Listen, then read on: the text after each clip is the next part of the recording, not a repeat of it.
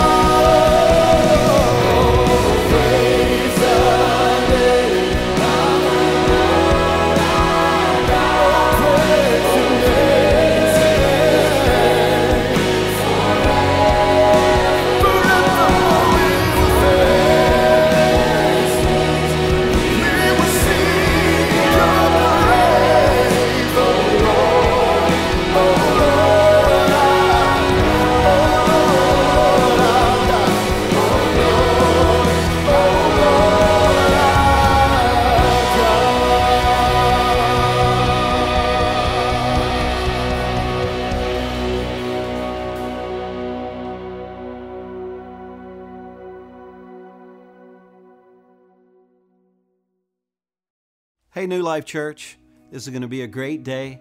I have Aaron Cruzy, who's over all of our campuses, but every time I'm in a meeting and he starts talking, I want to grab something to take notes with because this brother is sharp.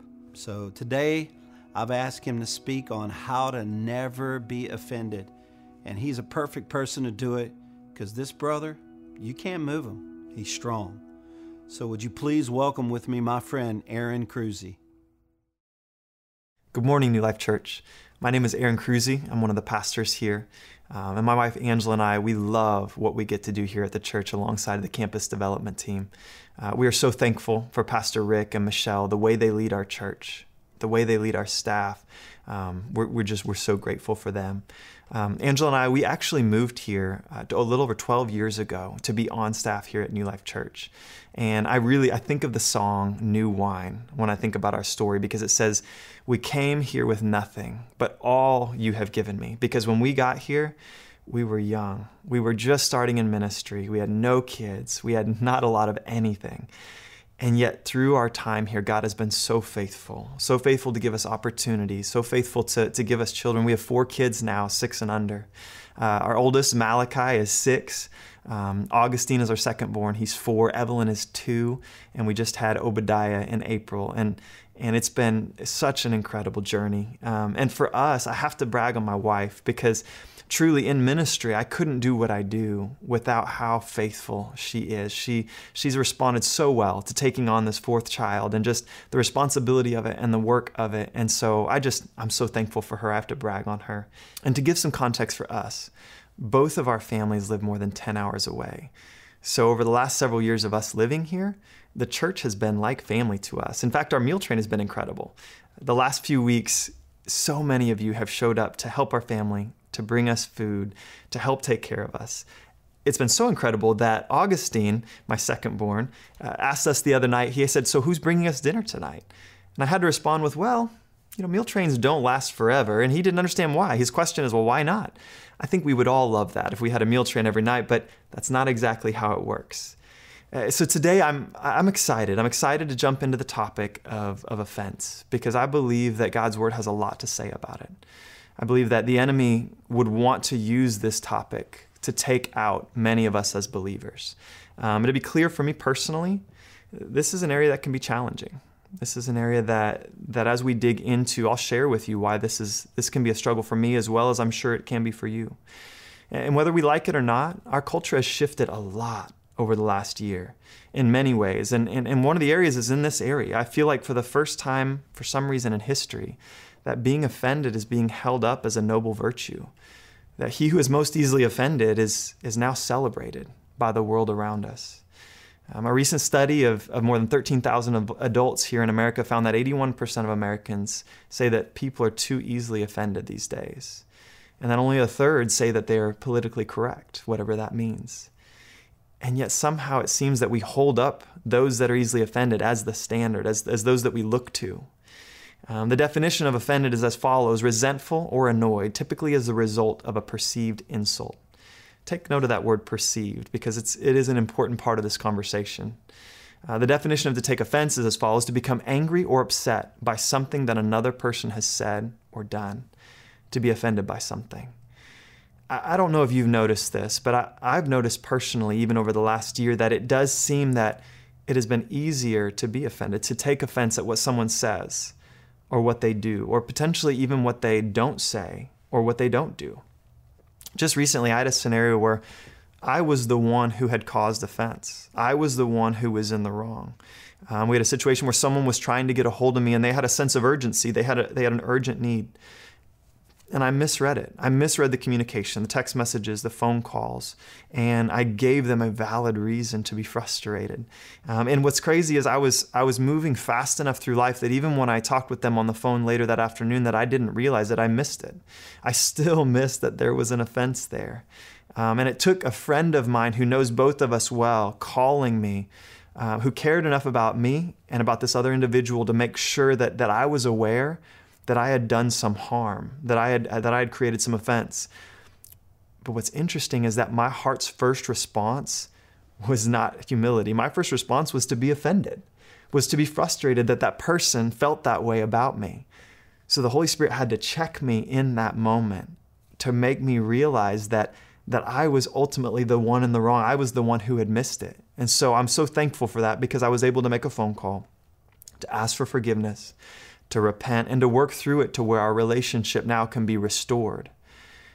But it's interesting because usually offense tends to create more offense. It usually creates more situations where more harm can be done.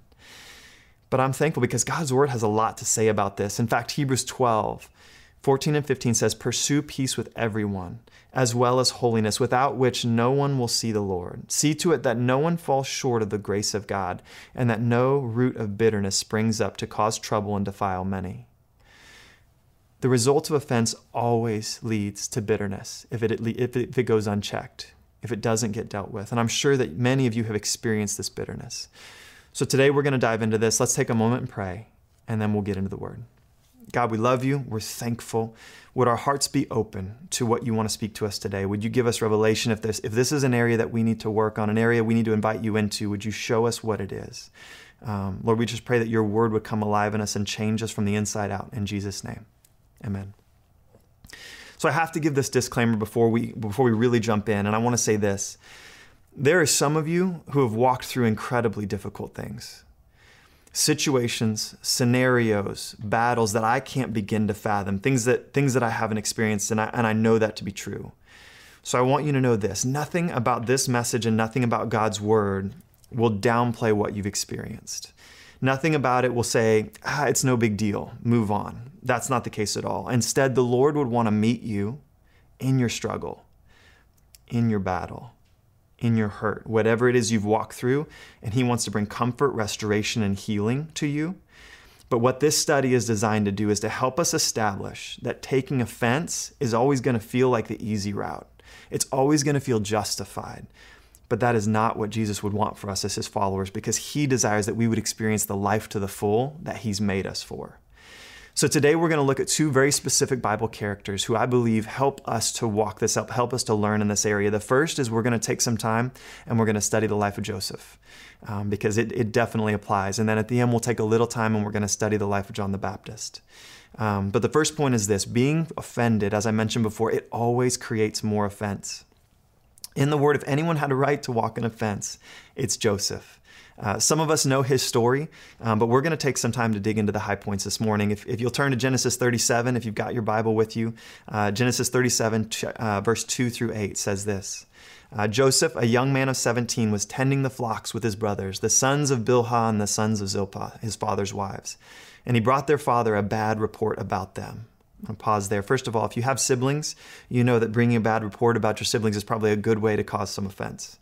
Um, now, Israel, who's the father, loved Joseph more than any of his other sons because he had been born to him in his old age, and he made an ornate robe for him. Think coat of many colors. When his brothers saw that their father loved him more than any of them, they hated him and could not speak a kind word to him.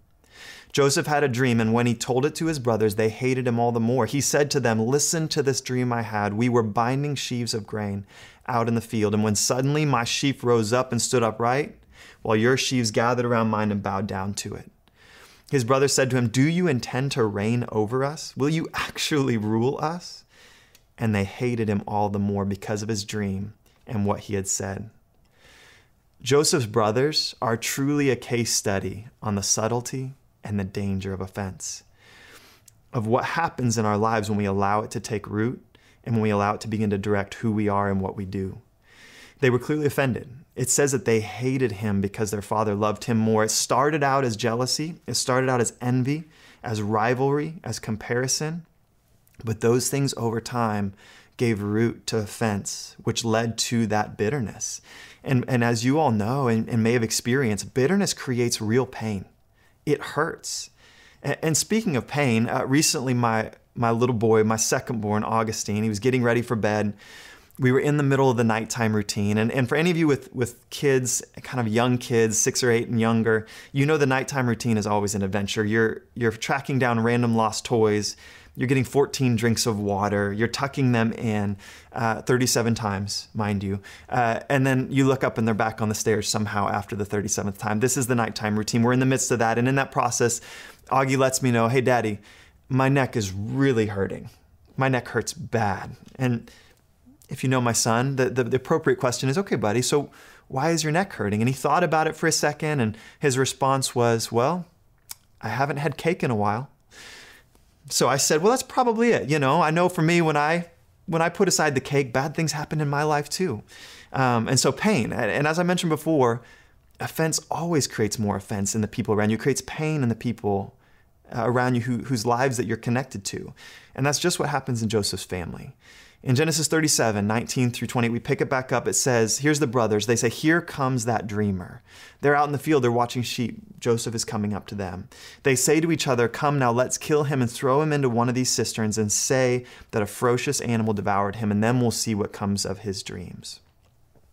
It goes on to say So when the Midianite merchants came by, his brothers pulled Joseph up out of the cistern and they sold him for 20 shekels of silver to the Ishmaelites who took him to Egypt. So I don't know about you, but that level of betrayal would absolutely cause me to walk in offense. Literally sold into slavery by his own flesh and blood. If there's anyone in his life who should protect him, defend him, and look out for his best, it's his family.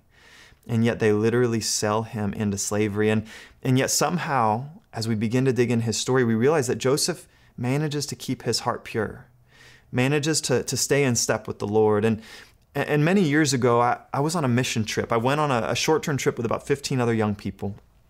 We went to the country of Malaysia. And, and anytime you go to a location that you haven't been before, and you're working with contexts you don't have a relationship with, there's there's some level of unknown involved. There's some level of risk, and that's that's part of why here at, at New Life, when we take short-term trips, we work with long-term relationships. We work with local churches we have deep connection with, we have deep trust with. But in this scenario, this was long before I was at New Life, and so we, we show up to work with the, these contacts in Malaysia, and immediately we knew something was wrong because within the first 24 hours, just the way that they engaged with us, the way that they treated us, it wasn't good. They were rude, they were disrespectful, they were unwilling to give clear communication. Um, they spoke poorly of us. They didn't help us find accommodation the way that they had promised to do. And and and it's in these type of moments we didn't know their story. We didn't know the context, but we knew something was off because we were not being treated well. And in that moment, especially at the beginning of the trip, we had a choice to make. First of all, we're young, we're zealous, but we have a choice to make. Are we going to take offense? Are we going to be frustrated because we've literally saved and raised money and traveled around the world to come and serve them, to help them fulfill the mission and the calling that's on their lives? Like we've we've given up a lot to be there. So are we going to take offense that they're not receiving us well or they're not treating us well? Or are we going to make a decision to care deeply for them regardless of how they treat us? Are we going to eat what's set before us with glad and sincere hearts? Are we going to work our tails off to do anything they ask us to do? Are we going to engage with their people and love them well and serve them well? And so we took the time as a team, we prayed, and we made that decision. We're going to do everything we can to just love them regardless of how they treat us. And what was interesting was over the course of 10 to 12 days as we were with those contacts, that day by day, they started to warm up. We started to connect with them. They started to treat us better. We started to build relationship and build trust. And what was really interesting is that on the, on the final day of the trip, they began to really open up. And they shared with us that a little over a year before, that they had had a short-term team in that had absolutely blown it. That team had been disrespectful. That team had been rude. They were unwilling to work. They were unwilling to eat any of the food that they were served. In fact, on the last day of the trip, they almost burned down the pastor's house. And after that trip, these contacts who were doing ministry in Malaysia, they had basically just written off short term missions. Because of their experience, they were offended. They said, listen, short term missions doesn't work. It does more harm than good. We're done. We're not going to do it anymore. But because of the leadership of the team, the people that were responsible for leading our team, coaching us and training us and helping us respond with grace, it opened up their eyes to see that okay short-term missions is still it does still work. We can still work with other people around the world who love god to come in and preach the gospel to come in and move forward the vision of what we're called to.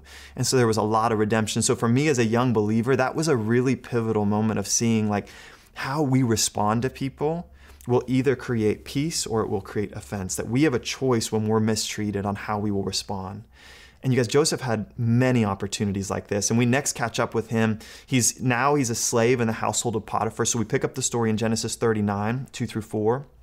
It says this it says, The Lord was with Joseph so that he prospered, and he lived in the house of his Egyptian master.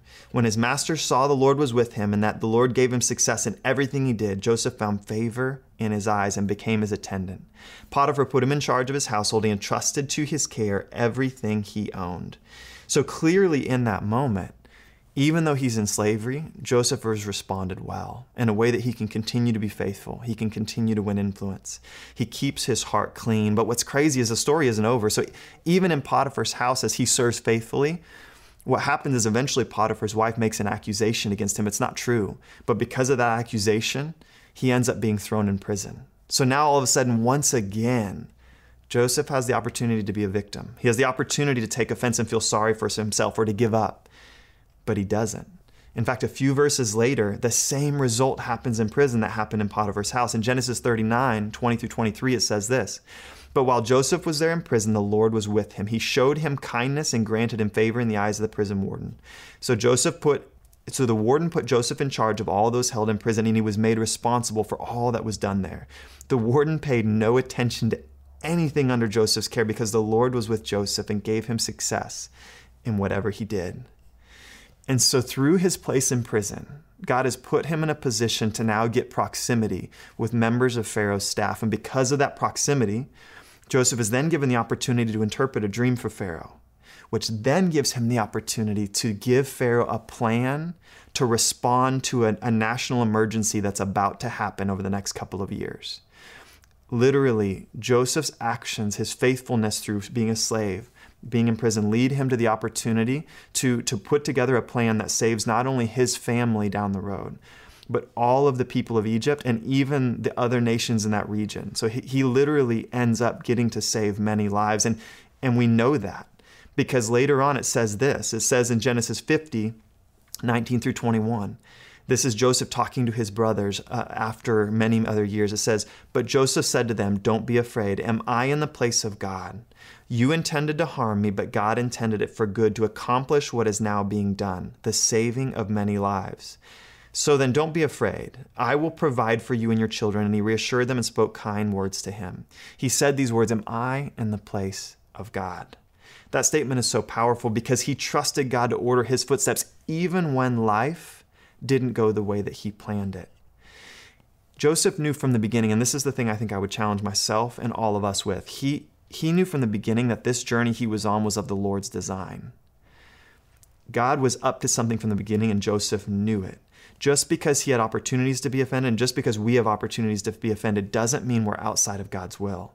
Sometimes we're right in the middle of it, and we have a choice to make on how we're going to steward that moment. And, and this brings us to point two that either God is going to be my defender or I am going to be my defender. We have a choice to make often multiple times a day, each and every day, who's going to sit in that position? Will I allow God to sit in that position of defending me, or will I do it? Jeremiah 51:36 says this, "This is what the Lord says to Jerusalem, I will be your lawyer and plead your case. I will avenge you." And Romans 12:19 says, "Do not take revenge, my dear friends, but leave room for the, for God's wrath, for it is written, it is mine to avenge, I will repay," says the Lord. So recently, Angela was in the process of having a disciplined conversation with Augustine. You, you, may be noticing I bring him up often. This young man is full of life. We love having him in our home, but there's a lot of stories around him. So, so they're in a coaching conversation, and normally, Angela is great at keeping together, keeping it together in these moments, at staying focused, at staying connected, and working through. But in this in this scenario, she could not help but laugh, because she's in the middle of coaching him and basically explains, Augustine, if you choose to continue not listening, you're to lose X in your life. You're to lose Easter candy, whatever it is. Hey, there's going to be a consequence. We're going to have to throw this away. Augie's didn't even bat an eye. He says, Well, if you throw those away, I'm throwing away three pairs of your underwears. Immediately. So apparently in his mind, that's the most valuable and precious object that my wife has, is those undergarments. So, you know, you never know what your most precious possession is until your little one tells you what it is. So that's kind of how that works in our home. Um, but how do we do this? So, how do we walk without offense? How do we live in such a way that, that really lines up with what we watch Joseph live out? And because I think we all now see the danger. I think we all see, hey, this is this is a risk for us. Um, so let's let's work through a couple different things that I think are going to help you. First, I think it would help you to take a relationship audit. So ask yourself these simple questions. The first one is this Is there anyone in my life that I'm unwilling to pray God's best for? So when you think of someone, someone that you're connected to, someone that, that you have a relationship with, is there is there any of those people, are there any of those people who you're not able to pray God's best for, that that it's hard for you to see them succeed? or hard to see them that prosper or be blessed in some area. Um, if, if, you can't pray God's blessed for someone, that's a great indicator, a great litmus test that that's a place that you need to dig in with the Lord and work through some forgiveness. Which brings us to the second tool, and that is become a person who chooses forgiveness. Because when you consistently forgive and release people from the, from the chances that they have to offend you, it allows your heart to stay clean. It allows you to continue to walk in victory and to continue to walk in obedience and not get pulled around by the offense that the enemy's trying to throw at you. In fact, a little over a year ago when Pastor Larry was here, he talked about something I'd never even heard of. And that was the principle of in the morning, pre praying for the people who would offend you literally forgiving people in advance of the things that would come across their path that day, uh, of people who would, who would do something or say something that would hurt you. It's literally preparing your heart because we're all to be offended. We're all to have things that, that push our buttons. And so I would encourage you, if, if you haven't begun to do that, find in the morning a few minutes to pray and to ask the Lord to, to forgive and to, for you to choose to forgive people who will offend you that day. And then this is the third, and, and, and this is to make a consistent rhythm of asking the people in your life who know you to give you honest feedback about any area in your life that they see, that they have concerns about, and then pay attention to how your heart responds when they actually give you constructive feedback. So, about a year and a half ago, I felt like this was something the Lord put on my heart to do. And, and to be honest, I was very intimidated by it. It, it felt exposing, it felt vulnerable, um, because I was literally giving permission for people to to show areas or to, to share about areas in my life that needed to be challenged or needed to be upgraded.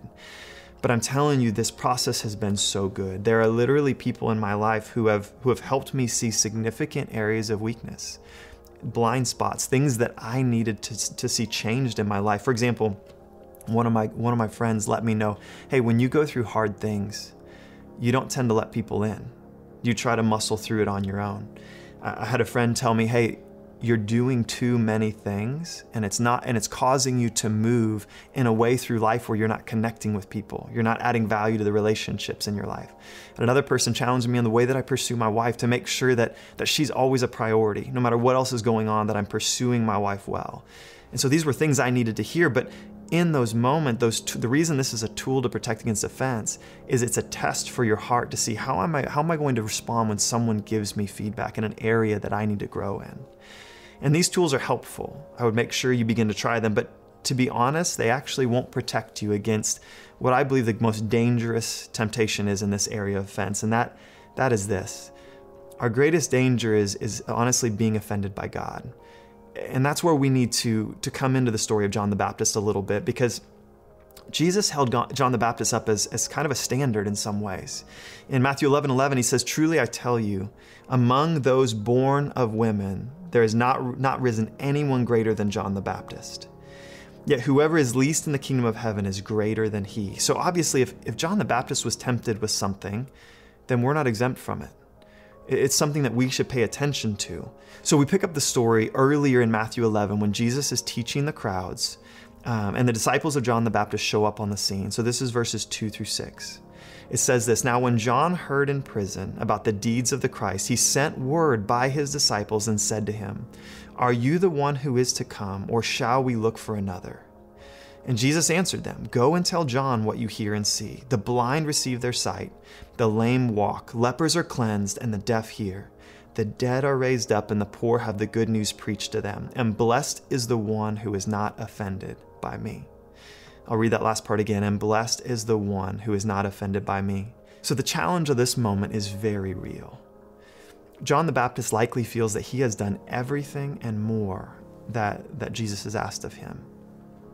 He has surrendered his life, his complete calling to the Lord. He has boldly proclaimed that Jesus was the Messiah. He gave up his comfort, he gave up his pleasure, and now here he is in prison. He's literally asking the question if, is, if Jesus is the Messiah, then why doesn't my life look different? Why, doesn't, why don't my circumstances change? But the truth of the matter is this that, that when we choose to surrender our lives to Christ, that, our, that our, our lives are no longer about our comfort they're no longer about our story. Our lives and our journey biblically no longer exist for the things that we want to accomplish or do. We are now fully surrendered to the kingdom calling that God has put on our lives. And so John the Baptist has to wrestle with this reality that what Jesus accomplished on the cross or was going to accomplish on the cross was worth his life, was worth what he was willing to give up for him, so that if God was going to get more glory from John staying in prison and eventually being beheaded, was he still okay with that? Was he still going to stay fully submitted and surrendered to Jesus, even though life wasn't easy and his plan, his story didn't go as planned?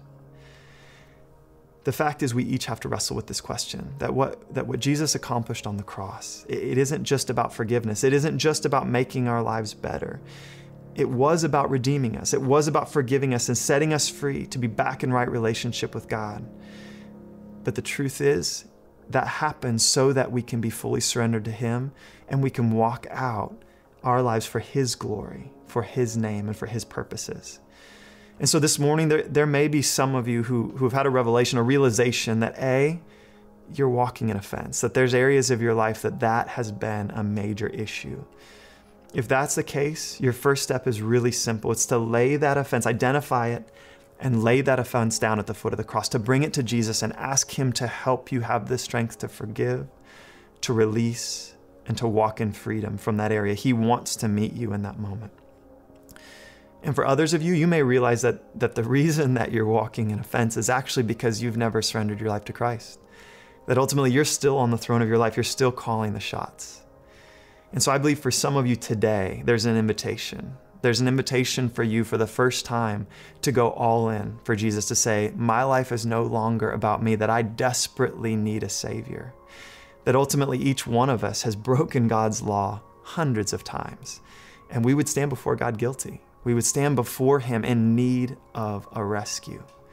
And so I believe for some of you, today is your day to make that decision to say, Lord, I'm ready. Whatever that means, I'm going to surrender my life. I'm going to be all in. Um, would you pray with me? Would you pray with me if that's you? Jesus, we need you. We acknowledge that, that our lives on our own ultimately mean nothing apart from what you accomplished on the cross. And so today, we repent of our sin we ask for your forgiveness and we ask that, that you would come and fill us up and empower us to live a life that brings honor and glory to your name. We're thankful for you. We're thankful for what you accomplished on the cross. We pray all these things in Jesus' name. Amen. Church, thank you for spending the time this morning. I pray a blessing over each one of you, and I, and I pray that this is an area that you begin to walk in victory like you never have before. Have a great day.